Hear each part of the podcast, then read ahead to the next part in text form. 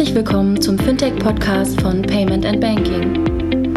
In unserem wöchentlichen Podcast sprechen wir mit interessanten Köpfen aus der Branche über unsere Hauptthemen Fintech, Payment, Banking und Mobile. Hallo und herzlich willkommen zum 220. Payment and Banking Podcast. Heute zum Thema Sound Money, ein sehr spezielles Thema. Ähm, bevor wir einsteigen, Kurz wie immer den Dank an unsere Sponsoren. Wir haben inzwischen sogar vier Stück, ähm, zu denen ich allen was äh, gerne was sagen möchte. Ähm, am, schon länger dabei Smartsteuer, Smartsteuer, Steuerunterstützung. Jeder kennt es. Ähm, die Steuererklärung hat keiner Bock drauf. Am Ende vergisst man sie dann doch und lässt das Geld liegen. Stattdem gerne mal auf smartsteuer.de gehen und gucken, ob die nicht helfen können. Unser zweiter langjähriger Sponsor Mastercard, ähm, durchaus bekannt, ähm, kennt jeder, jeder, freut uns, dass die so lange dabei sind, uns auch bei unseren Events helfen. Danke euch auf jeden Fall. Dann noch die InnoPay. InnoPay ist eine Beratung rund um das Thema Digitalisierung, digitale Transaktionen unterstützen Unternehmen und unter anderem auch öffentliche Institutionen beim ganzen Thema Transformation, sowohl strategisch als auch in der Umsetzung. Beratungsdienstleistungen bieten die an, machen aber was in Richtung Schnittstelle zu Business, Technologie und Regulatorik. Und last but not least, FinCompare. FinCompare vergleicht für Unternehmenskunden verschiedene Finanzierungsmöglichkeiten. Dabei finden die Berater die Finanzierung, die am besten für die Bedürfnisse des Kunden geeignet ist. Genau, dabei kann das im Jahr 2016 gegründete Fintech auf mehr als 250 Finanzierern zurückgreifen, um die besten Konditionen anbieten zu können. Für den Kunden ist der Prozess dabei sowohl unkompliziert als auch schnell. Er stellt eine Finanzierungsanfrage auf der Homepage oder per E-Mail. Ein Berater ruft den Kunden daraufhin innerhalb weniger Stunden an. Anschließend ermittelt der von FinCompare eigens entwickelte Algorithmus passende Finanzierungsmöglichkeiten. Der persönliche Berater schickt dem Kunden daraufhin die fünf Finanzierungsmöglichkeiten, die am besten mit dessen Bedürfnissen übereinstimmen, zu. Der Kunde wählt daraufhin eins aus und FinCompare kümmert sich um den erfolgreichen Abschluss der Finanzierung. So, da das Thema ähm, Sound Money auch für mich relativ neu ist, habe ich mir natürlich einen Experten eingeladen dazu, der uns da ein bisschen aufklären wird. Den Jörg. Grüß dich, Jörg. Grüß dich mal kurz vorstellen. Hallo Kilian. Ja, ich bin Jörg Hermsdorf. Ähm, bin jetzt schon äh, seit längerem an dem Thema Bitcoin interessiert. Ähm, ich bin eigentlich studierter Systemarchitekt oder Informatiker äh, mit Spezialisierung auf verteilte Systeme und ähm, als ich äh, zu einem Zeitpunkt da über Bitcoin lernen wollte und, und tief in die, in die äh, in das System eingestiegen bin, ist man irgendwann an den Punkt gekommen, wo man im, im Softwarecode nicht gefunden hat, warum es so stabil funktioniert, also warum es nicht verschwindet. Und ähm, da habe ich mich natürlich auf die Suche begeben, was ist jetzt der Grund dafür, warum das Netzwerk zusammenhält. Ja? Ähm, und bin dann da auf die Spieltheorie gestoßen, weil ich äh, Spieltheorie nicht studiert hatte, habe mich lange damit beschäftigt und irgendwann stößt man dann auf, die, auf das Thema Sound Money und ähm, merkt, dass das schon ein etwas älteres Thema ist, dass das jetzt nichts erst äh, ist, was mit, mit Bitcoin erfunden wurde und ja, bin da eingestiegen und äh, habe dann dieses Jahr im, im, Juni auf der Value of Bitcoin Konferenz in, in München das mal in den Technologie-Kontext eingeordnet und erklärt, warum Bitcoin Sound Money Technologie ist. Aber um das zu verstehen, muss man natürlich ein Verständnis dafür haben, was Sound Money ist. Und auf dieser Konferenz gab es äh, zwei Ökonomen, die da die, die Bühne dafür gemacht haben, Professor Seifedin Amus und äh, der deutsche äh, Honorarprofessor äh, Thorsten Polleit. Die hatten in ihren Vorträgen äh, schon sehr intensiv über Sound Money gesprochen. Deswegen ähm, äh, war jetzt mein Part eher die, die Technologie und der Bezug auf Bitcoin, aber dennoch kommt man nicht um, umhin, wenn man sich äh, so lange damit beschäftigt hat, auch sich dem Thema Sound Money zu stellen, was das ist. Genau, das heißt, ähm, um unsere Hörer da so ein bisschen abzuholen, steigen wir so ein bisschen aus der, aus der ökonomischen Sicht ein des Themas Sound Money und würden dann später auch mal vielleicht auch die technologische Variante mal, mal beleuchten. Wie würdest du denn den Begriff ganz einfach oder so einfach wie möglich erklären? Ja gut, Money kennt jeder, ja. also selbst in Deutschland, äh, obwohl es ein englisches Wort ist, also jeder, der elf, äh, älter als fünf Jahre ist, hat zumindest eine Assoziation dazu, ja, um irgendwie darauf zu antworten. Jeder kennt Geld, jeder benutzt es, jeder hätte gerne mehr davon. Das ist wahrscheinlich so der, der allgemeinste Konsens, den man da ja. finden kann. Ja. Ähm, würde man jetzt aber zufällig ausgebildete Menschen in deutschsprachigen Regionen fragen, was Sound Money ist, würde man vermutlich im überwältigenden Teil nur Achse zucken entgegenkommen. Ja? Also selbst Google oder Wikipedia hilft einem hier auf die Schnelle nicht weiter. Also nach dem Motto, hey Siri, was ist Sound Money? Ja, ich habe nur 30 Sekunden Zeit und muss dann weiter. Das, mhm. ähm, es gibt weder bisher in der deutschsprachigen noch in der englischsprachigen Wikipedia einen äh, Artikel zu Sound mhm. Money. Ja? Und da ist die Frage, hat das was mit Schall, mit Tönen oder mit Musik zu tun? Ja? Geld, das in, in, Form von Tönen übertragen werden kann, äh, was man Musikern auf der Straße hinwirft. Also Sound ist im Englischen ambivalent, also mehrdeutig. Ja. Und das Adjektiv Sound äh, heißt so viel wie gesund, fehlerfrei, vernünftig, gut fundiert, tragfertig, äh, tragfähig. Und deswegen denke ich im Deutschen, äh, weil es halt kein natives deutsches Wort ist oder keine native deutsche Wortzusammensetzung ist, gesundes Geld die beste deutsche Übersetzung. Und ähm, aus Marketing-Sicht ist das natürlich eine Katastrophe. Ja? Also warum nennt, nennt man etwas nicht so, dass es die Leute verstehen? Und äh, da muss man wissen, dass der Begriff Sound Money in gewissen Kreisen der Ökonomie sehr bekannt und geläufig ist. Und ähm, die älteste Referenz, die ich finde, ist mindestens 66, also 66 Jahre alt, vielleicht sogar älter als 100 Jahre. Und zwar in der englischen Übersetzung der Habilitationsschrift von Ludwig von Mises mit dem Titel The Theory of Money and Credit, ja, wo er da ab Seite 400 noch was äh, zwei komplette Kapitel dem Thema Sound Money widmet. Und dieser vierte Teil, also wo er das definiert, vermutlich ist er derjenige, der den Begriff geprägt hat, ähm, mhm beschreibt aber, dass Sound Money im 18. Jahrhundert entwickelt und das 19. Jahrhundert in Europa und USA massiv geprägt hat. Also da in allen politischen äh, Gremien sozusagen zumindest die Prinzipien, was seiner Meinung nach Sound Money ist, ähm, Europa und USA massiv geprägt haben. Und das war ja genau die Zeit, der, ähm, des Goldstandards, ja, La Belle Epoque, wo die größten technischen Erfindungen und Entwicklungen, von denen wir heute noch zehren, also auf denen unser Wohlstand fußt, fließendes Wasser, Elektrizität, äh, die äh, maßgebliche Entwicklung der äh, Lokomotiven, also Eisenbahnen. All das ist in dieser Zeit, zu der Sound Money Prinzipien sozusagen die Gesellschaft geprägt hatten, entstanden. Und da ist natürlich die Frage, da besteht vermutlich ein Zusammenhang, den man jetzt nicht erstmal einfach so von der Hand weisen kann. Mhm. Und äh, da ist natürlich die Frage, ja, was, was ist jetzt damit gemeint? Ja. Genau, wann ist denn Geld gesund? Ja, das ist genau. genau mal, man, also ich finde den Begriff gesund, gesundes Geld, auch wenn es genau wie du sagst, marketingtechnisch katastrophal ist, aber von der Begrifflichkeit deutlich einfacher einzuordnen.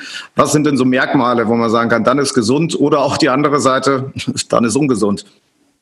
Genau, also ähm, Ökonomen wie Professor Thorsten Pollert von der Universität Bayreuth, die sprechen auch manchmal von Good Money, also gutes Geld und Bad Money. Ja.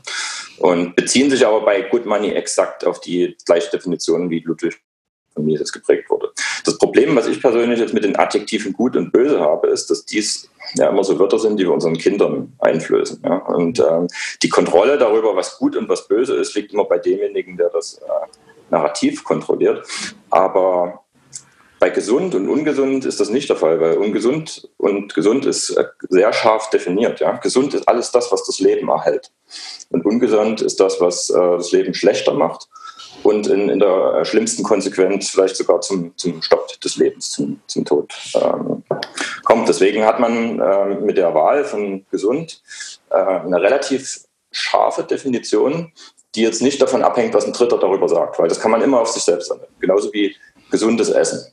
Ja, mhm. ähm, das äh, muss nicht für alle Menschen das Gleiche sein, aber man kann das äh, selber erfahren, was gesund ist. Also da gibt es vom Körper diese, diese Feedback-Schleife.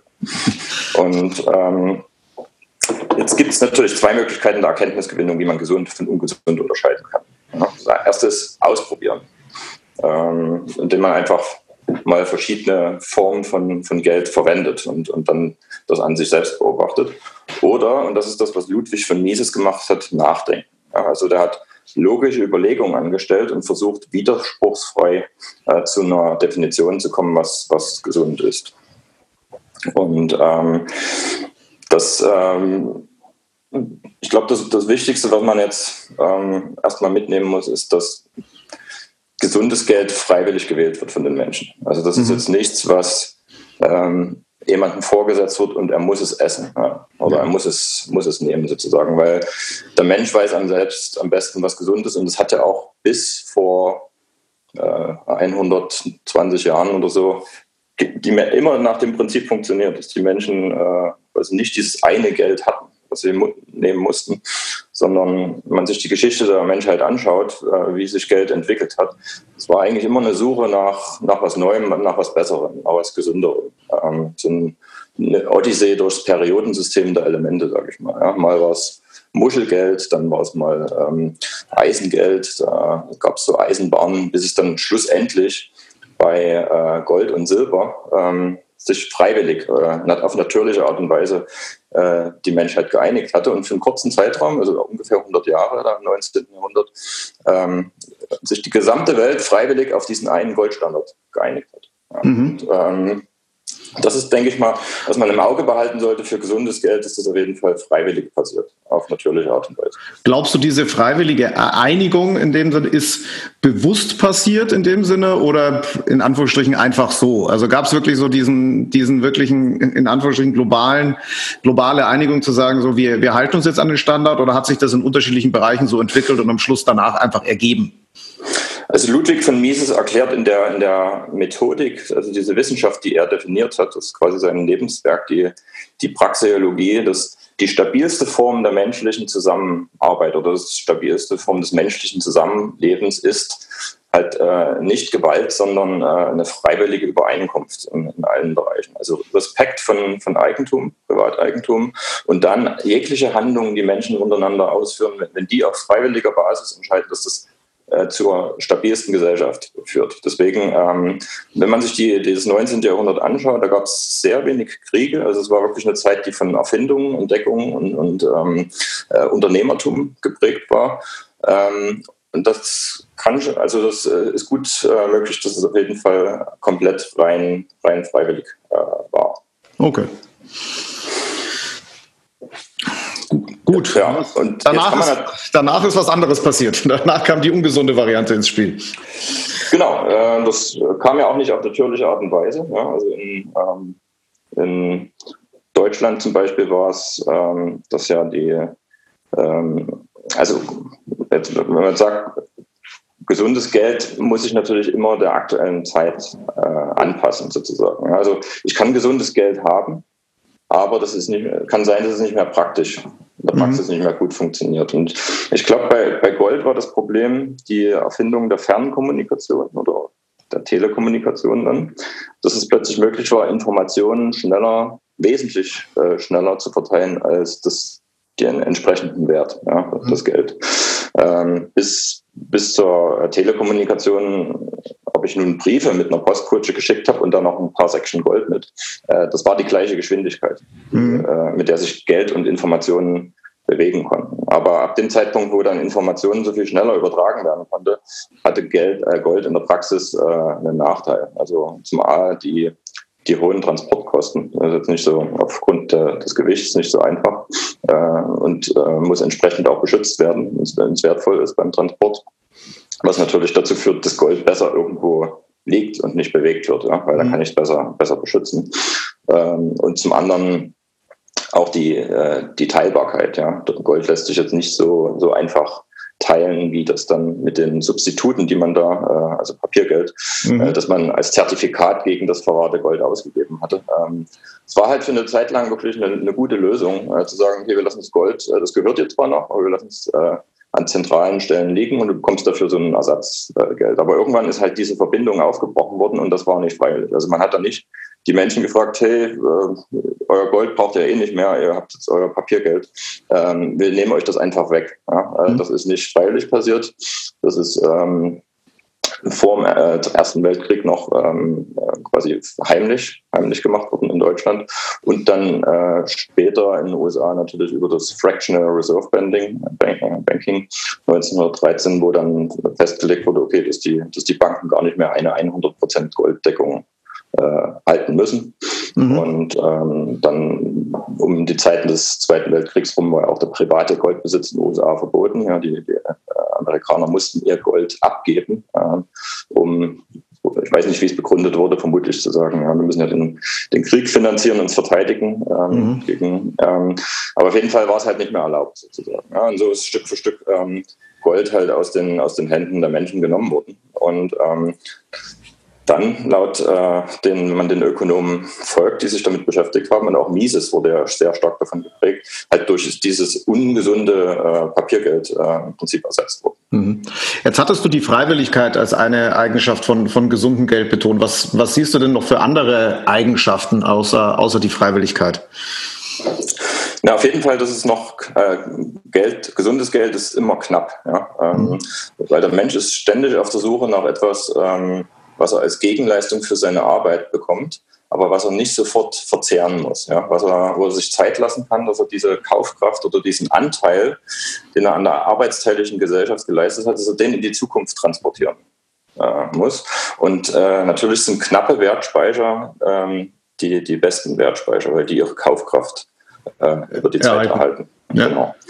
Ähm, dann das ähm, sollte ein Geld auch möglichst gut teilbar sein, weil ich kann ein sehr knappes Gut haben wie eine Mona Lisa. Mhm. Die ist aber nicht teilbar. Also das funktioniert als äh, erfüllt die. Auch, zumindest nicht werterhaltend teilbar.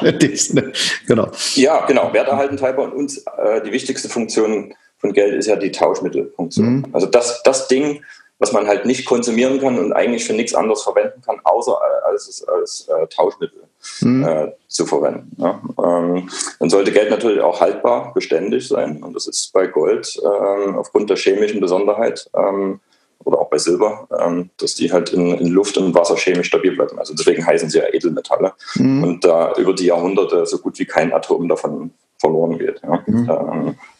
Wäre natürlich auch blöd, wenn ich einen Wertspeicher habe, der verrottet. Ja. Und dann einfach äh, ich nichts an meine Nachfahren äh, übergeben kann. Ja.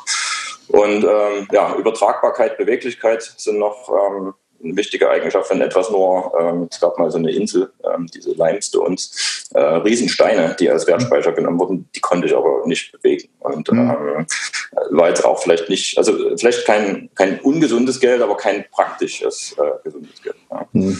Und ähm, die letzte Eigenschaft, die man vielleicht noch hervorheben müsste, ist, ähm, das ist wieder so ein Fachwort, fungibel.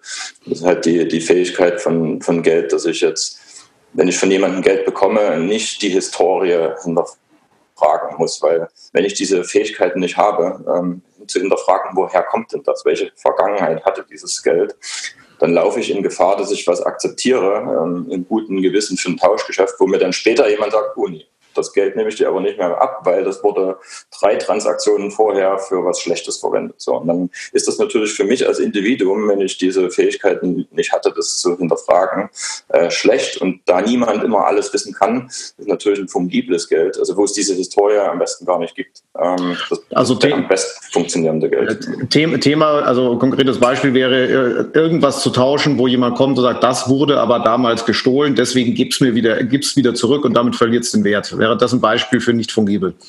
Genau. Ja, also, also gestohl, gestohlene Mona Lisa äh, dann hergenommen äh, wäre im Prinzip genau das Gegenteil. Genau. Und ich habe ja aber dafür was abgegeben äh, und vielleicht bekomme ich das nicht zurück, weil derjenige, der äh, der mir das Gestohlene gegeben hatte, sozusagen über alle Berge ist. Also mhm. deswegen ist dann für mich als Individuum äh, nicht fungibles Geld äh, kann ungesund sein, weil ich mhm. habe was Wertvolles abgegeben, was, ähm, was mir dann später fehlt. Ja. Mhm. Ähm, und das ist vielleicht so diese, ähm, was man auch bei Mises sieht, seine ganze Methodologie ähm, äh, erstellt er ausgehend vom einzelnen Individuum. Mhm. Und äh, hat es geschafft, diese diese Brücke dann zur Makroökonomie zu schlagen. Also ähm, er betrachtet nicht Gruppen, sondern er hat alles, all seine äh, Theorien und Axiome ausgehend, äh, also geschafft, widerspruchsfrei vom einzelnen Individuum aus aufzubauen. Und äh, ich glaube, das ist bei gesundem Geld ganz gut, weil wenn sich jeder da auf sich erstmal selber kontrolliert, äh, konzentriert ähm, und sagt, ich finde für mich das gesündeste Geld. Und wenn das alle machen, dann hat man eine sehr gesunde Gesellschaft sozusagen. Mhm. So, ähm, jetzt waren wir da ja so ein bisschen, bisschen in der Theorie des gesunden Geldes. Gab es damals, also du hast es so ein bisschen schon angesprochen, aber vielleicht noch mal ein bisschen darauf eingehen, wirklich eine Zeit, die dem, die dem sehr nahe gekommen ist, auch eine Gesellschaft, die dem sehr nahe gekommen ist. Ähm, kannst du das vielleicht noch mal ein bisschen, bisschen eingrenzen, wo wir aus dieser, von dieser Theorie kommen, sagen, einen sehr, sehr idealen Zustand hatten ähm, im Sinne des gesunden Geldes?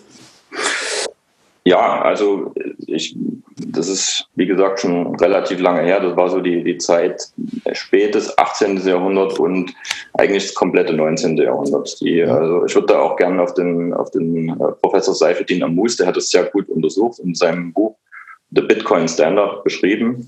Wir haben ja jetzt leider niemanden mehr, den wir fragen können, aber man kann halt äh, trotzdem schauen, was in dieser Zeit alles geschafft wurde und, und wie so die, die weltpolitische Situation war. Und das war wirklich die Zeit, wo ähm, England führende Industrienation war und Isaac Newton äh, seltsamerweise oder Menschen machen halt Fehler, den Wechselkurs zwischen, zwischen Gold und Silber falsch berechnet hatte.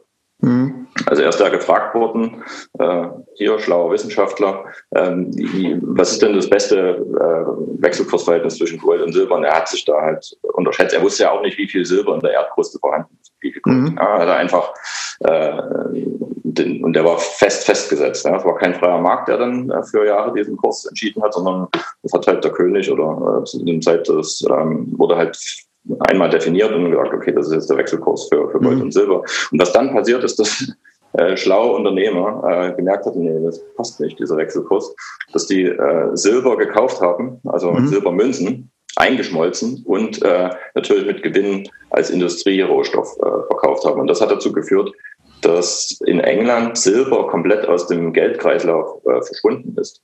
Und mhm. da aber Eng England die führende Industrienation war, äh, mussten natürlich alle anderen Länder, die mit England Handel treiben wollten, ähm, auch auf Gold wechseln, weil England hat kein Silber mehr, im, äh, also wollte kein Silber mehr. Mhm. Immer, immer der, der was anzubieten hat, bestimmt natürlich, ähm, welches Geld er will. Und das ist vielleicht eine, eine, ganz gute Heuristik. Also man kann sich jetzt mit der ganzen Theorie beschäftigen, welche Kriterien für gesundes Geld gelten. Aber das, was die Leute immer als Gegenleistung haben wollten, äh, ist vermutlich das Gesündere. Und das, was sie hergeben, also das, was sie leichtfertig hergeben wollen, ist vermutlich das Ungesündere. Weil mhm. äh, keiner will freiwillig das, äh, das ähm, gesunde Geld weggeben und, und, noch auf einem ganzen Stapel äh, ungesunden Geld sitzen bleiben. Oh, die Frage ist halt eine Menge. Ja? Also wie viel ungesundes, äh, wie, wie viel ungesundes Geld ist mir gesundes Wert und sowas? Das ist ja wahrscheinlich danach die Diskussion. Genau. Ne? Ja. Ja. Ja. Also deswegen würde ich sagen, äh, wen das interessiert, einfach da mal ähm, sich vielleicht ein bisschen mit dem 19. Jahrhundert beschäftigen, äh, wie da die, die weltpolitische Situation war. Und von dem, was ich bisher gelesen habe, war, war es doch eine, eine sehr gute Zeit. Ja? Also mhm. wo viel, viele Dinge, ähm, viel Fortschritt, viel Innovation äh, stattgefunden hat. Und, und Mises wenn man ähm, das, das sich damit beschäftigt und liest. Also es gibt auch ähm, gute zusammenfassende Bücher, die das jetzt nicht so in, in dieser alten Sprache ähm, einem da schwierig machen. Mhm. Ähm, hat im Prinzip für alles gute Argumente oder auch logische, widerspruchsfreie Argumente gefunden, warum das so kommen muss und hat Szenarien vorausgesehen, was mit un ungesundem Geld äh, alles passieren könnte, die er vielleicht nie für wirklich möglich gehalten hat, vor denen wir jetzt konfrontiert sind. Was zum Beispiel ist, wenn, ähm, wenn der Marktzins auf die Nulllinie oder unter die Nulllinie kommt, was dann mit einer Gesellschaft passiert. Darüber hat sich Mises Gedanken gemacht und die Konsequenzen äh, beschrieben. Und genau an dem Punkt sind wir jetzt, ja, 60, äh, 70 Jahre später. Also was er vielleicht für nie, also rein logisch hat gesagt, der Mensch wird nie so dumm sein, das zu probieren, ja, weil ich mhm. habe hier die Argumente und trotzdem passiert es jetzt. Kannst du da vielleicht mal so ein bisschen reingehen, weil das ist ja genau ein konkretes Beispiel. Auch wenn wir jetzt ein paar Jahre übersprungen haben, wenn wir von äh, 1913 fast jetzt 100 Jahre später in die Gegenwart gehen. Aber genau dieses, was du, was du gerade meintest, der Mensch kann nie so dumm sein und äh, den Marktzins unter Null senken, das haben wir ja jetzt gerade. Ja? Und wenn wir es davon ausgehen, dass seine Konsequenzen jetzt auch eintreten, was wäre denn dann, äh, sagen wir mal, die Analogie in der jetzigen Zeit? Ja, vielleicht, ähm, ich habe das Buch ähm, vor mir liegen, dann ähm, äh, zitiere ich da einfach mal kurz daraus, vielleicht besser, als wenn ich es mit meinen eigenen Worten formuliere. er schreibt, äh, was würde passieren, wenn der Staat den Marktzins im Sinne eines positiven Realzinses verbietet ja, oder also unterdrückt? Und ähm, dann haben Konsumversicht Sparen, Investieren keinen Sinn mehr. Die Handelnden würden aufgrund ihres positiven Ortzinses, also dafür muss man ähm, quasi die anderen Kategorien erstmal sich erarbeitet haben, was Ortzins mhm. bedeutet.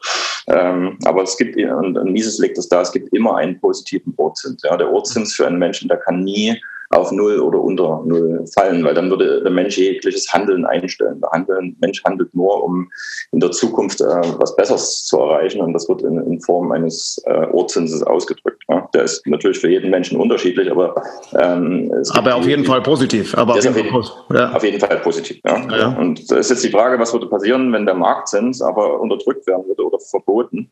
Und das kommt ja einem negativen äh, Zins gleich. Ähm, die Handelnden würden aufgrund ihres positiven Ortszinses alle Vorräte, die noch vorhanden sind, aufzehren. Es würde mhm. keine Ersatz- oder Erweiterung, Erweiterungsinvestitionen mehr geben. Ohne den einen Marktzins würde die arbeitsteilige Marktwirtschaft zusammenbrechen. Mhm. Also das heißt, in dem Moment, wo der, wo der Zins sozusagen auf Null oder unter Null fällt, setzt äh, massiver Konsum ein, weil keiner mehr an die Zukunft denkt und ähm, noch äh, es überhaupt wagt. Also es lohnt sich ja auch nicht mehr in die Zukunft zu investieren, weil ich bekomme ja weniger zurück, wenn ich das tue. Ja? Also mhm. ist die einzige logische Konsequenz jetzt noch äh, alle, ähm, alle Ressourcen und Güter äh, aufzuzehren. Ähm, entweder bis dann nichts mehr da ist oder bis, bis es einen krassen äh, Wandel äh, gibt. Ja? Aber, ja. Ja, also das ist, das ist natürlich jetzt sehr eine sehr große Schwarz, äh, Schwarz-Weiß-Betrachtung der Situation, aber bis zum gewissen Grad natürlich natürlich nachvollziehbar. Ja? Wenn ich nicht mehr zurückbekomme für mein Geld, sondern weniger, gebe ich es lieber erstmal aus, bevor ich es liegen lasse und weiß, in, in zehn Jahren ist es weniger wert. Oder ist das in einfachen Worten das, was er meint? Das ist das, was er meint. Und jetzt kann man also sagen, ja gut, es gibt ja jemanden, der steuert das. Ja? Mhm. Ähm, und einer von äh, Mises Schülern, Nobel also Wirtschaftsnobelpreisträger Friedrich August von Hayek, von dem hat man vielleicht schon mal was gehört. Der hat unter anderem auch für das Argument ähm, den Nobelpreis bekommen, als er gesagt hat, Wissen ist immer verteilt. Ja. Es gibt niemanden, der weiß alles. Und äh, auch nicht die, die klügste Gruppe von Wissenschaftlern oder Ökonomen, die man zusammentrommelt und dann sagt, ihr könnt das viel besser als der Markt, als alle mhm. anderen zusammen. Ähm, auch die können nicht alles wissen. Ja. Und ähm, das ist der Grund, warum Sozialismus nicht funktioniert, also Planwirtschaft, weil mhm. da ein Zentralkomitee niemals alle Informationen haben kann. Und selbst mit den, jetzt wir sind jetzt im 21. Jahrhundert mit den besten Computern und äh, künstlichen Intelligenzen, wird das nie der Fall sein, weil wenn man da in die Physik einsteigt, da gibt ähm, das sogenannte äh, die Beckensteingrenze und die sagt, dass in einem bestimmten, ähm, einem bestimmten Raum oder einem bestimmten Gehirn oder äh, Computer immer nur eine bestimmte Menge an Informationen verarbeitet werden kann. Also ein, ein freier Markt äh, wird immer besseres Wissen haben und mhm. dieses Wissen über wie ähm, was effizient, was günstig ist, drückt er halt durch Preise aus. Ja? Deswegen ist ein ein Geld, was keine manipulierten Zinspreise hat. Da stellen sich dann an dem Markt Güterpreise ein und die signalisieren allen Teilnehmern im Markt, ob Dinge effizient oder, oder ineffizient sind. Weil ein Unternehmer wird immer, wenn er durch die Welt reist, sehen, oh, ist aber teuer hier, ich kann das günstiger. Ja? Mhm. es ist völlig egal, was die Gründe dafür sind, warum das dort so teuer ist. Er weiß nur, ich weiß, ich habe Informationen, die ihr nicht habt. Ich weiß, wie, wie es günstiger geht. Und das ist ein viel effizienteres System, als wenn, wenn sozusagen ein Zentralgehirn äh, versucht, das bestmöglich zu planen. Und das funktioniert aber alles nicht mehr, wenn Preise manipuliert sind, wenn ähm, die Geldmenge inflationiert wird, weil sich dann alle Preise anpassen, aber nicht gleich schnell, mhm. sondern zu unterschiedlichen Zeiten. Und das zerstört quasi das, das Unternehmertum und, und die freie Marktwirtschaft. Also das sind alles Dinge, die, die Mises und, und dann die, seine Schüler, also die, die Vertreter der österreichischen Schule, wie man sie nennt, erarbeitet haben und auf eine Art und Weise, dass es keine Ideologie ist, weil man findet keine Widersprüche. Ja? Also die, mhm. die, stellen sich allen Fragen und ähm, sagen, nee, man kann es nicht wieder, widerspruchsfrei widerlegen. Mhm. Das ist sehr äh, interessant. Be genau, bevor wir, bevor wir vielleicht dann, dann, dann später kurz den Link kriegen, eben zu, zu, zu Bitcoin-Kryptowährungen, wäre noch die Frage, was wäre denn die Alternative gewesen? Also wir haben jetzt, wie gesagt, einen, einen Status quo, der Marktzins ist unter Null. Das heißt, die entsprechenden Konsequenzen könnten jetzt eintreten, äh, Schritt für Schritt. Aber was die Entscheidung, den halt unter Null gehen zu lassen, hat ja auch einen gewissen rationalen Hintergrund. Ja? Man hat das ja nicht einfach so gemacht. Ja? Was wäre denn die andere Alternative gewesen äh, und wie wären da die Konsequenzen gewesen? Kannst du da dazu was sagen?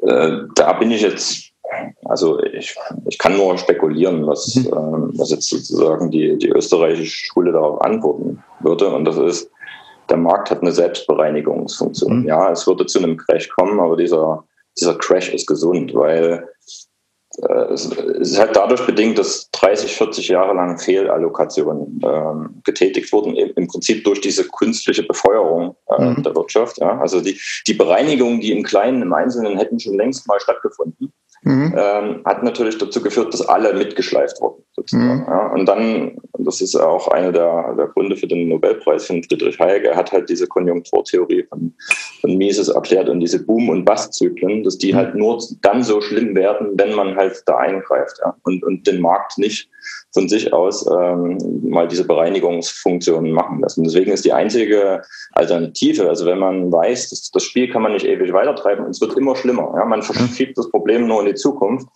dass irgendwann muss dieser Crash kommen. Das mhm. wird, das tut weh, aber der Mensch hat äh, solche Dinge überlebt, ja, und, und dann kann sich alles neu sortieren und, und, man weiß, okay, das sind vielleicht keine gesunden Unternehmen mehr, die mhm. ähm, die Menschen müssen neue Aufgaben äh, finden. Und äh, wenn man das natürlich zentral steuert, was immer der Anspruch ist, auch von, von Politik, ähm, hat man natürlich diesen Auftrag, das auch äh, zu tun. Und das ist das, geht ja natürlich nicht in, in, einem freien Markt. Das ist quasi der, Zu, der Zufall, der das dann entscheidet. Ähm, oder das geschickte Unternehmertum. Ja. Ähm, ja. Also ein bisschen auch die Richtung, äh, die man auch an manchen Stellen immer hört, diese Zombie-Unternehmen, wo man sagt, okay, die sind eigentlich nur noch dadurch am Leben zu erhalten, weil Geld so günstig ist und nicht, weil sie einen Wert schaffen. Korrekt. Also in einem freien Markt mit einem gesunden Geld wären die schon längst äh, weg, weil denen würde keiner mehr Geld geben. Also da wären halt diejenigen, die da rein irgendwann mal investiert hatten, die wären halt abgestraft gewesen. Und das ist eine, eine natürliche Feedback-Funktion. Ja. Mhm. Ähm, ähm, das heißt, dieses gesund, was gesund ist, das wird natürlich dann auf alle Teilnehmer äh, übertragen. Ja. Also dadurch lernt man ja auch und äh, wird vielleicht entweder ein besserer Investor oder man stellt fest, ja, vielleicht ist das doch nicht meine Spezialfähigkeit, vielleicht muss ich mir äh, was anderes auf diesem Planeten suchen, was ich wirklich gut kann. Und das ist mhm. genau der Sinn dieser arbeitsteiligen Gesellschaft, dass äh, nicht, äh, wenn man in, in, die Welt kommt, gesagt wird, du musst das machen, du musst das machen, du musst das machen, sondern mhm. dass jeder die Freiheit und die Möglichkeiten hat, äh, das zu finden, was er besonders gut kann. Und wenn das alle machen, hat man eine sehr wohlhabende Gesellschaft, äh, die sehr effizient ist, ne? als wenn jeder irgendwie sich an irgendwas versucht, äh, was er vielleicht doch nicht. Und das wird aber halt durch, durch günstiges oder durch billiges Geld, durch ungesundes Geld äh, sehr lange am Laufen gehalten. Ja. Wenn wir jetzt den, den Bogen zum, zum, zum Bitcoin so ein bisschen spannen, ja, und vielleicht uns nochmal diese, diese Eigenschaften von gesundem Geld ähm, äh, sagen wir mal, auflisten, dann, ohne dass ich sie jetzt automatisch alle im Kopf habe, würde das ja eigentlich ganz gut passen, oder? Genau, also wenn man diese Eigenschaften nimmt, äh, Bitcoin ist natürlich im freien Markt entstanden. Es gab niemanden, der das irgendjemandem aufgezwungen hat. Das, das Netzwerk wächst von alleine. Ja. Ähm, das ist knapp, also es wird maximal 21 Millionen Bitcoin geben. Ähm, das ähm, ist natürlich, schlägt Gold auf lange Sicht um um Längen, weil Gold war ja auch nicht perfekt. Also gerade da im, im Ende des 18. Jahrhunderts war glaube ich, wo der Goldrausch in Alaska eingesetzt hatte. Mhm. Äh, hatten das die, wenn man das in der, in der Geschichte nachliest, hat es schon so ein bisschen zu Verwerfungen geführt, weil natürlich plötzlich die Geldmenge, also es ist ein bisschen wie, als wenn, wenn jemand gesagt hätte, zentral, wir erhöhen die Geldmenge. Das war in, in dem Fall bei Gold äh, passiert, weil da urplötzlich ähm, große Geld, Goldreserven äh, erschlossen wurden, mhm. was natürlich zu einer Preissteigerung überall geführt hatte. Mhm. Ähm, also Bitcoin ist da wirklich perfekt in dem Sinne, dass es ähm, äh, eine, eine finite Geldmenge ist und ähm, die, die Menge ist völlig egal, ob das jetzt 21 Millionen oder ähm, 50 oder nur ein Bitcoin ist. Das ist äh, völlig egal, weil der Markt stellt sich irgendwann auf diese, auf diese Menge ein und, und die Preise entwickeln sich entsprechend. Ja. Ähm, dann Bitcoin ist super teilbar, also mhm. ähm, es kostet fast nichts, einen Bitcoin zu teilen. Ähm, das ähm, kann, kann, Bitcoin können nicht gegessen werden oder verrotten nicht, rosten nicht. Also solange das, das Netzwerk, äh, Netzwerk betrieben wird. Mhm. Ähm, und das passiert ja freiwillig. Ja. Es gibt ja niemanden, der irgendwie ähm, jetzt Geld wegbekommt, um, um das Bitcoin-Netzwerk am Leben zu halten. Also der rein freiwillig von den, von den Teilnehmern am, am Leben gehalten. Äh, die sind sehr gut übertragbar und beweglich. Also mit mhm. Lichtgeschwindigkeit kann ich die um den Planeten äh, schicken. Nur bei der Fungibilität. Ja, durch die Blockchain habe ich ja die Historie der Transaktionen. Ähm, das dort ist noch nicht perfekt, aber da gibt es Lösungen, an denen gearbeitet wird. Ähm, und das ähm, ist jetzt vielleicht nicht das entscheidende Kriterium, ähm, weil ich habe hab ja auch gesagt, dass gesundes Geld muss nicht für alle das Gleiche sein. Also die 80-jährige Oma, die kann mhm. sagen, ja, also für die wäre das wahrscheinlich nicht gesund, wenn sie jetzt, selbst wenn sie Bitcoin versteht, zu sagen, ach, das ist jetzt mein Geld, was ich hauptsächlich äh, verwende, weil sie wird es vermutlich verlieren. Und das ist ja dann wieder in der Konsequenz äh, ungesund, ja, oder könnte nicht damit umgehen. Mhm. Okay. Ähm, wie, wie, bringt man das, diese beiden Welten denn jetzt irgendwie zusammen? Ja, jetzt hat man, jetzt gibt es ja da so ein bisschen äh, eine gewisse Koexistenz zwischen gesund und ungesund. Ähm, und äh, gibt's da, wie interagieren denn die miteinander? Ja? Weil am Schluss wird es ja immer, immer eine Transferwirkung zwischen dem einen Geld in das andere Geld geben, die natürlich sowohl das Gesündere vielleicht ungesünder macht oder das Ungesunde vielleicht gesünder. Oder ist das äh, eine falsche nee, Vorstellung?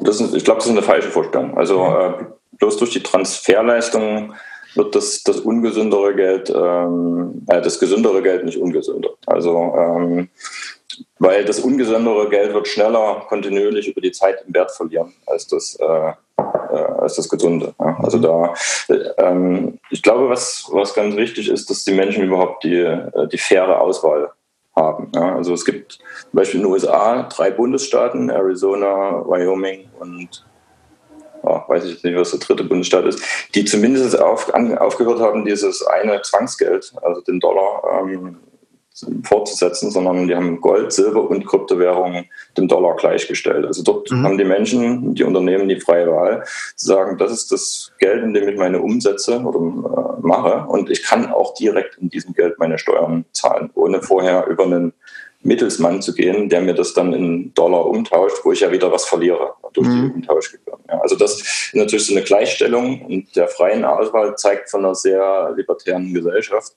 die, die ähm, den Menschen einfach die, die Möglichkeit gibt, äh, zu entscheiden äh, und auszuprobieren, ähm, was, was denn für sie am, am besten passt. Also deswegen ist das vielleicht eine ganz gute Brücke und ähm, was Mises klar gezeigt hat, ist, dass die, die freiesten Gesellschaften sind die produktivsten. Ja, also mhm. wir haben uns ja äh, entwickelt von, ähm, von Clans, die gegeneinander bekämpft haben. Dann haben wir irgendwann festgestellt, hm, ähm, Arbeitsteilung oder Aufteilung der Arbeit ist schon besser ja, mit, mit Sklavenarbeit, aber das war halt nicht freiwillig. Und dann hat man festgestellt, dass die äh, Regionen oder die Wirtschaften, die ähm, freiwillig äh, diese Arbeitsteilung gemacht haben, dass die deutlich produktiver waren. Ja. Also mhm. jemand kann natürlich Zähne knirschen und sagen, ja, ich, ich mache das jetzt, ich nähe dieses Hemd oder mhm. erstelle diesen Schuh, aber der wird nie so produktiv sein, äh, wie wenn das äh, freiwillig passiert, weil er ähm, wirklich da dahinter ist und auch selber was zu gewinnen dabei hat. Und das führt aber dazu, dass am Ende alle mehr haben wenn, ähm, und, und wohlhabender oder, oder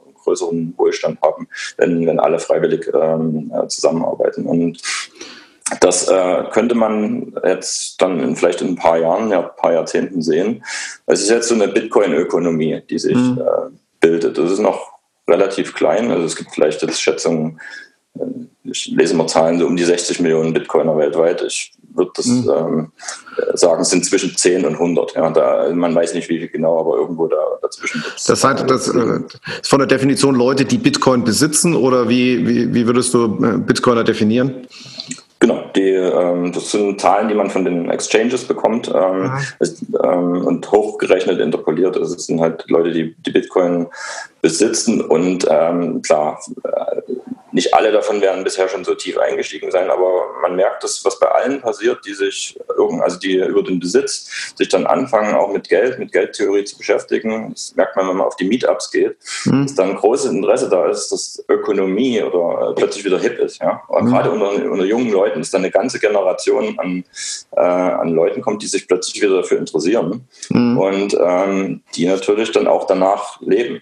Und ähm, das war erstaunlich auf der Value of Bitcoin-Konferenz im Juni. Also selbst die alteingefahrenen Ökonomen, oder waren auch welche von den Zentralbanken dabei, die waren überrascht, wie fundiert und mit wie viel Enthusiasmus da plötzlich von jungen Leuten äh, kritische Fragen gestellt werden. Also das haben die die letzten 50 Jahre nicht erlebt. Da hat die Ökonomie, die Makroökonomie und Geldtheorie, das hat immer in in, in, grauen Dunstkreisen vor sich hin gedümpelt sozusagen, mhm. weil sich keiner dafür interessiert hat. Und jetzt ist das plötzlich ähm, da. Ja. Mhm. Und über, über freie Märkte, die halt diesen, diesen Austausch äh, ermöglichen. Es gibt da inzwischen auch äh, Exchanges, die Gold und Bitcoin beides anbieten. Also dass man direkt von Bitcoin in Gold und andersrum äh, tauschen kann. Mhm. Die wären im Prinzip genau für diejenigen, die sagen, für mich ist das das gesündeste Geld, für mich ist das gesünde, bieten die natürlich eine nützliche äh, oder eine äh, gute Funktion an, dass da jeder die freie Wahl hat und damit klarkommen kann.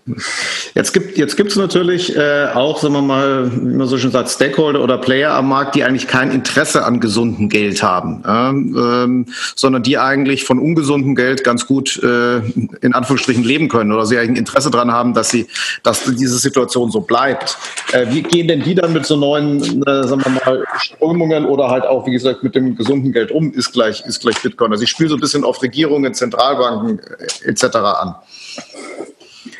Ähm, ich, also es ist halt schwierig zu sagen, ob das bewusst schon ähm, das Verständnis ist. Ja. Ähm, weil wenn man das Vorwort von Murray Rothbard zu ähm, äh, Mises ersten Werk von 1912 liest, mhm. ähm, dann erkennt man, dass im Prinzip das eine Theorie ist, ähm, die vielleicht gar keine Chance hatte, sich wirklich zu verbreiten. Es kann durchaus sein, dass ähm, das bisher in dieser alteingesessenen Ökonomie viele davon noch nie gehört haben. Ja. Also mhm. Man findet auch kaum Aufzeichnungen oder Referenzen davon in der Mainstream-Ökonomie. Also ich würde jetzt nicht den, äh, den Leuten unbedingt unterstellen, dass sie das mit Absicht ähm, unterdrücken oder mhm. ähm, ähm, nicht berücksichtigen. Aber du, du sprichst auf einen, einen, Punkt an, der ganz gut passt, den ich jetzt vielleicht mal noch, also ich will das jetzt nicht zu einer Literaturstunde ähm, ausweiten lassen, aber Mises hat dazu geschrieben, dass die ähm, Durchführ Durchführbarkeit jeder Regierungsform, ob Monarchie, Demokratie, mhm. Totalitarismus, in letzter Konsequenz immer von der Zustimmung der breiten Bevölkerung abhängt. Ja. Mhm. Ohne sie kann sich über kurz oder lang kein König, kein Parlament, kein Diktator halten. Für mhm. jeden, der politische Macht anstrebt oder sie bereits innehat, ist daher die Kontrolle über die nationalökonomische Lehre, also damals hieß das halt noch Nationalökonomie, weil es gab halt die Nation. Das war mhm. das größte Konstrukt und noch nicht die globale äh, Ökonomie ja. von, von gesamt, äh, besonderer Bedeutung.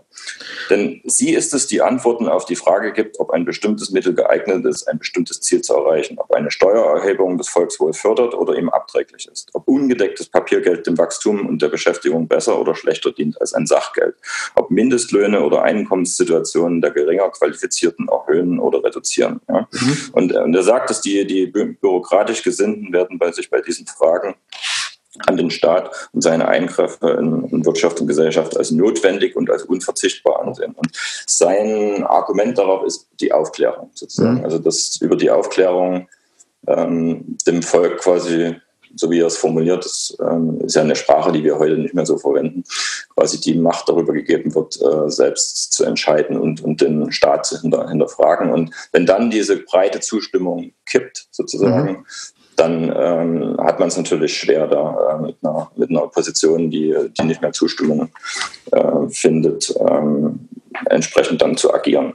Also ich, ich denke, ich sehe, dass wir befinden uns in so einer Phase der Aufklärung, jetzt wahrscheinlich auch gerade durch die vielen jungen Leute, die sich damit beschäftigen, die vielleicht so ein bisschen gleichkommen mit dem vor ein paar hundert Jahren, als äh, die, die Kontrolle über die Religion mhm.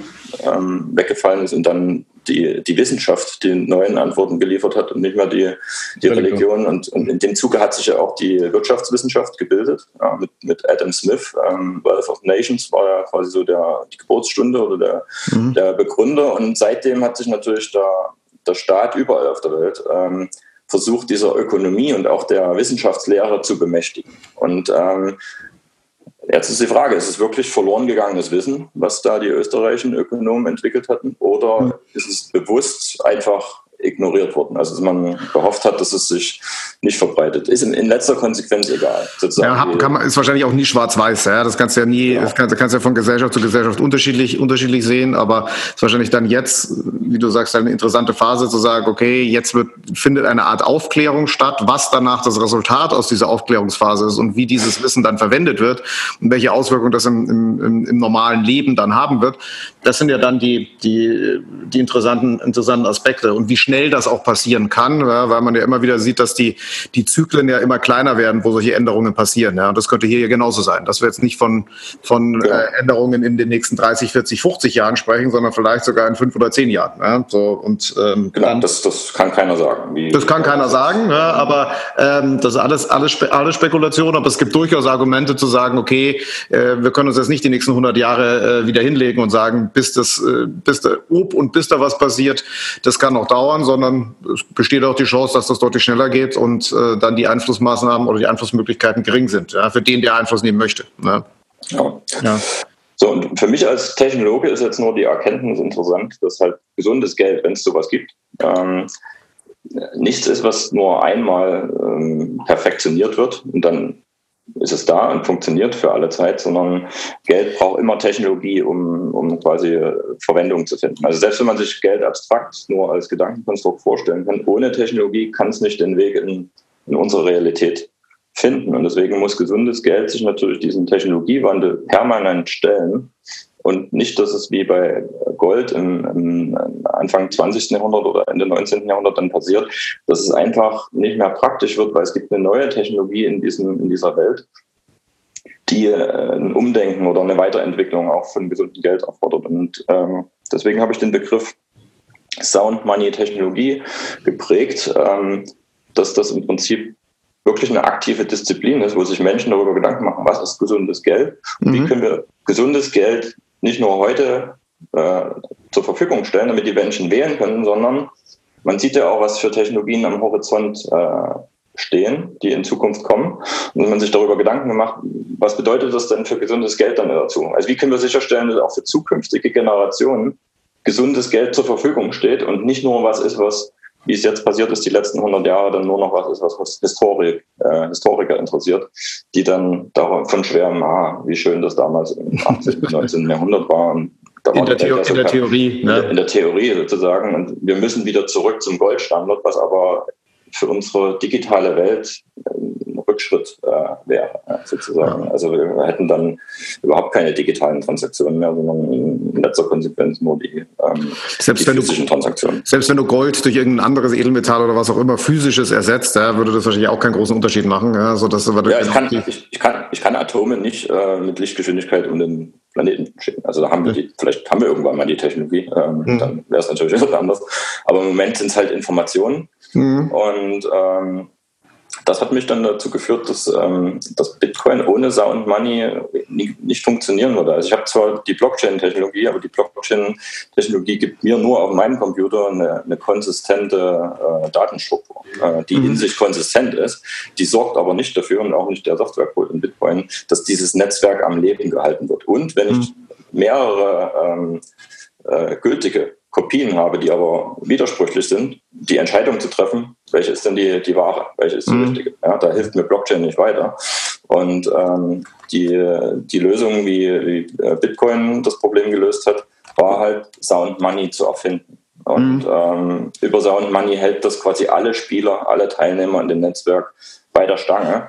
Weil Sound Money ist das, was niemand äh, leichtfertig hergibt. Und, und quasi dieses Incentive, dass ich das im Gegenzug für den Schutz des Netzwerks, indem ich nach den Regeln spiele, dass ich Sound Money als, als Gegenleistung dafür bekomme. Also quasi jetzt das fortschrittlichste und wie es Seifedin Amus sagt, das härteste Geld, was der Mensch je erfunden hat, dass das die Belohnung ist dafür, dass ich bei der Stange bleibe.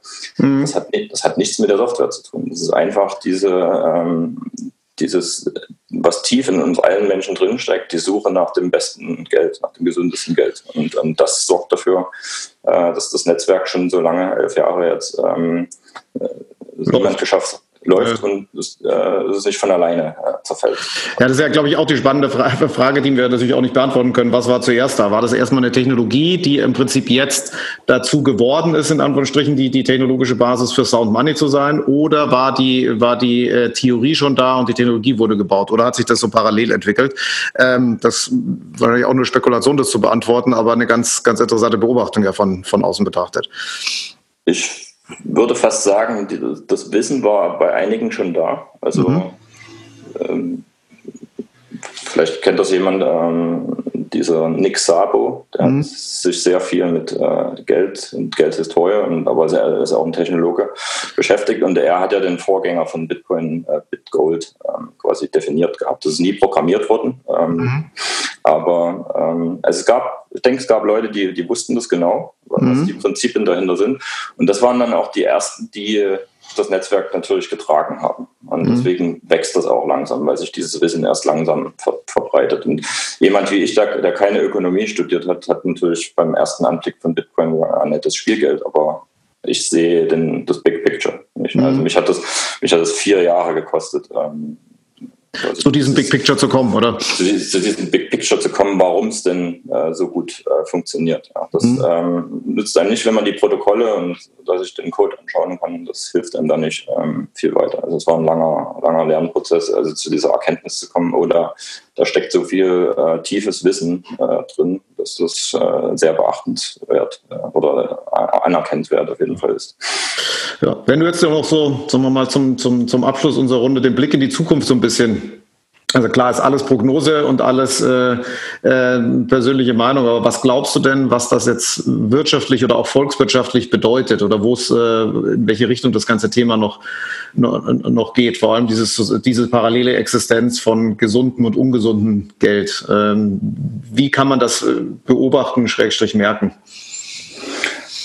Ähm, also was wir jetzt auf jeden Fall sehen werden, ist, dass dieses gesunde Geld, ich, ich nenne es jetzt mal Bitcoin, ähm, im Internet zur Verfügung steht. Und mhm. äh, sich, das hat man jetzt schon in den letzten Jahren beobachten können, wenn man sich tief mit Internettechnologien beschäftigt, dass das Internet sich freiwillig quasi auf Bitcoin als den Standard geeinigt hat. Also sozusagen das native Geld. Ich brauche keinen mhm. Mittelsmann mehr. Ich kann jetzt Geld im Internet verschicken, genau wie ich eine E-Mail ähm, verschicken kann von einem Computer äh, zum nächsten. Und mit der Weiterentwicklung ähm, des Lightning-Netzwerks, da hattet ihr auch schon einen Podcast dazu, mhm.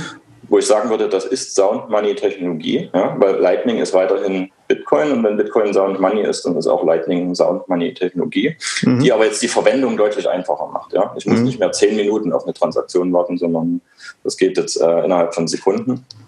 Dass das dazu führt, dass, dass sehr viele äh, Unternehmer und auch äh, Systemarchitekten jetzt in Zukunft in ihre Anwendung einbauen werden. Das heißt, wir werden immer mehr Anwendungsfälle im Internet sehen, wo Leute dafür, dass sie was programmieren, natürlich das gesündeste Geld als Gegenleistung wollen, werden es einfach fordern. Die werden sagen, hier, ich habe was Tolles programmiert, das gibt es bisher noch nicht. Wenn du es jetzt schon nutzen willst, dann gib mir gesundes Geld. Oder wartet, bis halt jemand äh, die gleiche Leistung nachprogrammiert hat, ähm, aber mit ungesundem Geld. Ist mhm. mir egal. Aber das wird jetzt passieren. Und das ist natürlich ähm, eine Möglichkeit, dass ähm, selbst in Ländern, die, die mit der Außenwelt wenig Kontakt haben, Iran, selbst Nordkorea oder so, dass es dort Menschen gibt, die vielleicht sagen, wir haben mit dem System, in dem wir hier gefangen sind, nichts zu tun, aber trotzdem wollen wir mit der Welt interagieren. Mhm. Auch die können neue Lösungen entwickeln und die uns dann zur Verfügung stehen. Also wir sind jetzt nicht mehr in dieser Welt, wo man nur Internetlösungen nutzen kann, die für den deutschen Markt oder für den europäischen Markt äh, entwickelt wurden. Das ist ja heutzutage der Fall, dass fast alle großen Unternehmen, die brauchen ja in allen Märkten ihre Banklizenz, um dann mit den Menschen dort ähm, ja. interagieren und Geschäfte machen können. Also das Internet wird dadurch komplett auf den Kopf gestellt in den nächsten zehn Jahren. Also das werden wir sehen, dass mhm. viele der neuen Dinge, die es noch nicht gibt, ähm, auf Bitcoin oder, oder Sound Money, sozusagen dem, dem, nativen Geld des Internets, fußen werden. Mhm. Wie ist es jetzt in, im, im, äh, auf der Straße oder im, im, im, realen Leben auswirkt? Ich denke, das wird länger dauern. Also mhm. äh, ähm, trotzdem werden immer mehr Menschen sich darüber Gedanken machen und vielleicht nicht mehr alles nur auf eine Karte setzen und sagen, ja, mein, meine Einlagen auf der Bank sind sicher, sondern anfangen, zu, verteilen. Äh, ja. zu, zu, verteilen. Und das kann eigentlich nur gut sein, weil wenn es wirklich systemische Probleme gibt in dem einen, dann hat jeder zumindest in anderen Systemen noch was. Also es kommt nicht zu einem kompletten Stillstand, wie wir es in Venezuela sehen, weil das ist ja das Drastische. Mhm. Das ist das Verheerende. Wenn ein, Menschen machen sich immer nur Gedanken über Geld, wenn es nicht mehr funktioniert. Also wenn man mhm. die Leute in Venezuela fragt, was ist gesundes Geld, was ist da kann jeder sofort antworten. Die wissen das, die spüren das ähm, am eigenen äh, Leib äh, jeden ja. Tag. Und äh, wenn dann aber alternative Lösungen fehlen, äh, dann das ist ja traurig, was man da sieht, ähm, ja. wie, wie, wie, eine Zivilisation, also das ist ja das, das Problem, dass Zivilisation zum Erliegen kommt. Ja. Das ja. ist wieder zurück in in äh, wirklich mittelalterliche äh, Zustände teilweise, weil niemand mehr Kraftwerke wartet. Ja? Tagelang Stromausfälle im, im, ganzen Land, weil es gibt keine Monteure oder Ingenieure mehr, die überhaupt noch die Wartung durchführen, die bezahlt werden. Also das ist quasi dann die, die Endkonsequenz von, von ungesundem Geld. Und wenn da rechtzeitig Alternativen zur Verfügung stehen, das kann auch, selbst in einem Staat, ähm, wer aktuell da die, die Hoheit über das Narrativ hat, das, ich glaube nicht, dass sich die meisten Menschen, die da verantwortlich sind, sowas wünschen, dass selbst ähm, das in, in, Deutschland oder Europa mal dazu kommt. Deswegen müsste es eigentlich logisch sein, dass jeder äh, sagt, okay, wir brauchen Alternativen die, die zur Verfügung stehen. Naja, und deswegen wird das wahrscheinlich nie, schwarz, nie in Schwarz-Weiß sein, sondern genau wie du sagst, es gibt Alternativen, wo die vielleicht auch eine gewisse Koexistenz haben und genau dadurch äh, solche Faktoren, wie man es jetzt, wie du, wie du gerade meintest, Venezuela oder auch Nordkorea oder sowas halt äh, abfedert, weil da, und das ist auch meine Annahme, wird, sollte ja keiner Interesse dran haben oder das eher als warnendes Beispiel sehen, was passieren kann, wenn diese Alternativen nicht existieren. ja. ja. Gut, so, dann ähm, würde ich dir erstmal erstmal danken. Es war, glaube ich, zum ersten Mal, dass wir im, im Payment and Banking Podcast in, äh, sagen wir mal, auch ein bisschen breiteres und größeres Thema eingetaucht sind ähm, und äh, bin da auch gespannt auf das Feedback, auf das Feedback der Hörer. Ich finde es hoch, hoch spannend, weil es was ganz Neues ist, auch eine ganz neue Betrachtung auf die Welt ähm, und die Welt des, äh, des äh, Bankings oder des Geldes mehr oder weniger. Ähm, danke dir, dass du den Insight gegeben hast und ja, Hast du noch abschließende Worte? Nee, gerne. War, war interessant, darüber zu sprechen. Äh, wie gesagt, ich bin mich interessiert eher die Technologie. Das ist mein Hauptsteckenpferd. Und äh, was ich eigentlich nur jedem mitgeben kann, dass Sound Money jetzt nichts ist, wo man unbedingt studiert haben muss. Also irgendwann, wenn man sich ein paar Tage damit beschäftigt, äh, versteht das jeder. Ähm, das ist nichts, was man unbedingt den Ökonomen überlassen muss und sagen muss, ah, geht mich nicht an, interessiert mich nichts, weil ähm, wie sagt man so schön, um alle, es gibt diesen Spruch, wenn man nicht alles selber macht, dann, dann wird es nichts. Sozusagen. Und äh, wenn man die Verantwortung über, über Geld ähm, komplett an immer nur an Dritte abgibt, ähm, dann muss man sich nicht wundern, wenn man da nicht das Beste sozusagen für sich selber äh, zurück, zurück äh, bekommt. Und ähm, das ähm, ist, glaube ich, ganz, ganz wichtig, dass es da diese Balance gibt und äh, diesen Ausgleich, dass mehr Menschen darüber Bescheid wissen. Und deswegen können wir gerne im Podcast ähm, noch ein paar Links äh, mitliefern, wo, wenn man da tiefer einsteigen will, ähm, vielleicht weiterführende Informationen äh, zu finden. Genau, also ich glaube auf, auf, auf jeden Fall. Und äh, die Hürde, sich damit zu beschäftigen, ist wahrscheinlich kleiner, als wie der eine oder andere denkt. Ja, so, ja. Das, genau. Gut, so danke dir, Jörg. Und also. Dann wünsche ich dir noch ein schönes Wochenende. Wir bringen es nächsten Freitag und ja, bin gespannt aufs Feedback. Okay, danke. Ciao. Ciao.